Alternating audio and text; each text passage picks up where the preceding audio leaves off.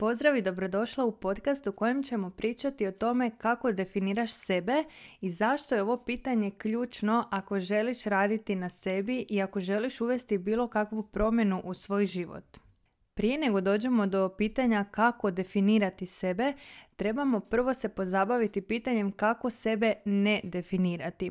Dakle, ja bih to usporedila sa uh, sadnjom cvijeća. Dakle, ako želimo negdje posaditi cvijeće ili bilo što drugo, prvo moramo iščupati korovi i svu travu i ostalo, a tek onda u čistu zemlju ubaciti uh, sadnicu ili cvijeće. E isto tako, ako želimo definirati sebe pozitivno i podržavajuće, onda je prvo potrebno izbaciti sve ono što nas na tom putu ometa. Pa je tako jedan od najvažnijih koraka izbaciti prefiks pre. Dakle, ako si pre osoba, to znači da definiraš sebe kao ja sam preemotivna, ja sam pre nesposobna, ja sam pre neorganizirana, pre bilo što što počinje sa pre.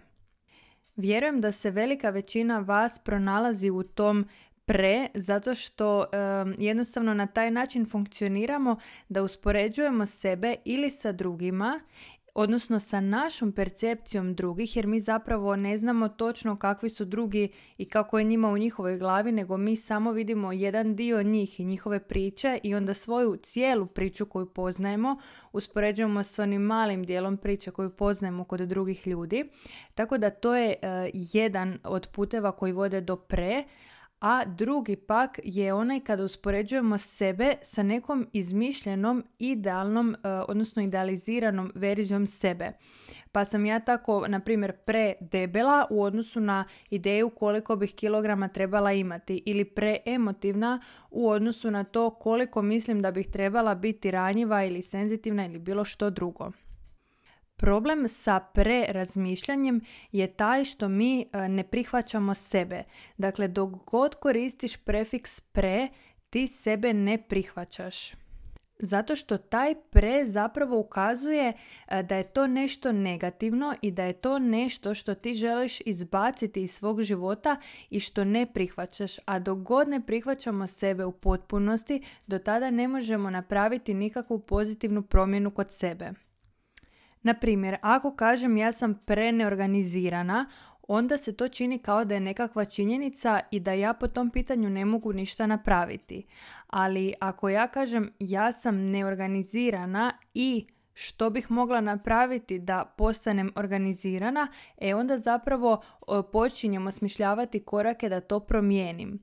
S druge strane, ako govorim da sam ja preemotivna i kao što sam rekla time zapravo pokazujem da vjerujemo sebi nešto negativno, odnosno kao da je to nešto loše, onda ću ja vrlo vjerojatno se ljutiti na sebe svaki onaj put kad se rasplačem, svaki onaj put kada ne pokažem neku snažnu stranu sebe, dakle svaki put kada se ponesem ranjivo. Prva stvar koju bih preporučila ako si pre osoba je da se pitaš previše nešto, dakle previše plus neka osobina u odnosu na koga ili što. Jer ako se prisjetimo da jedina osoba sa kojom se možemo zaista uspoređivati smo mi, onda ćemo vidjeti da ne možemo biti pre nešto u odnosu na sebe. To je kao da kažemo da je kamen pretvrd u odnosu na vodu. Dakle, kamen i vodu ne možemo uspoređivati. To su dva različita elementa i svaki služi za nešto drugo. Isto kao što ne možemo reći da je mrav premalen u odnosu na žirafu. Mravi žive svoj život, žirafe žive svoj život. Jednako tako i mi ljudi nismo pre više nešto ili pre malo nešto u odnosu na nekoga, nego vraćamo se sebi i trebamo se uspoređivati sa samim sobom. I svaki onaj put kada se nađeš u prerazmišljanju, sjeti se da ne možeš biti pre ništa u odnosu na samoga sebe, odnosno samu sebe. I sljedeći put kada kreneš govoriti ja sam pre, Zaustavi se, osvijesti što govoriš i umjesto da nastaviš sa nekom osobinom, dodaj riječ stani. Dakle, prestani. Umjesto preemotivna, pre uh, ozbiljna, pre bilo kakva. Dakle, prestani. Ta ćete riječ vratiti u e, svjesno razmišljanje i tada se prisjeti da svaki put kada govoriš sebi da si pre nešto, da to znači da ne prihvaćaš samu sebe. A dok nešto ne prihvatimo, to niti ne možemo promijeniti. Dakle, ako ja ne prihvatim da sam gladna, ja neću otvoriti frižider i pripremiti si obrok. Ako ne prihvatim da mi se spava, neću ići odmoriti i samo ću raditi još neproduktivnije i biti još umornija. Dakle, ne možemo se boriti protiv nečega na način da to ne prihvatimo. Iduća stvar o kojoj je važno voditi računa kada razmišljamo o definiranju sebe je pričamo li priču iz prošlosti, iz sadašnjosti ili iz budućnosti. Ljudi vrlo često negiraju svoju sadašnjost i ono što trenutno žive zato što definiraju sebe i dalje kroz nešto što su prije bili. Pa tako, na primjer, žena koja je vrlo uspješna u svom poslu i koja očito jako uspješno vodi svoj posao i dalje igra na sitno, dakle i dalje se nekako boji um, svojih uspjeha, ne neuspjeha, nego vrlo često uspjeha i velikih ciljeva zato što definira sebe kao ja nikada nisam mislila da ću biti poduzetnica ili ja nikada nisam mislila da ću ja biti uspješna poslovna žena. Dakle, to što nekada nismo nešto mislili ne znači da ne možemo danas ili sutra to nešto biti. A pogotovo same sebi štetimo ako to već danas živimo, ali u svojoj glavi i dalje to ne prihvaćamo. Drugi primjer toga bi bilo e, da godinama pokušavamo skinuti neki broj kilograma, ali i dalje sebe definiramo kao osobu koja mora paziti što jede ili osobu koja ima par kilograma viška. Dok god mi sebe na taj način definiramo, mi zapravo negiramo svoju trenutnu istinu ukoliko smo mi te kilograme već izgubile.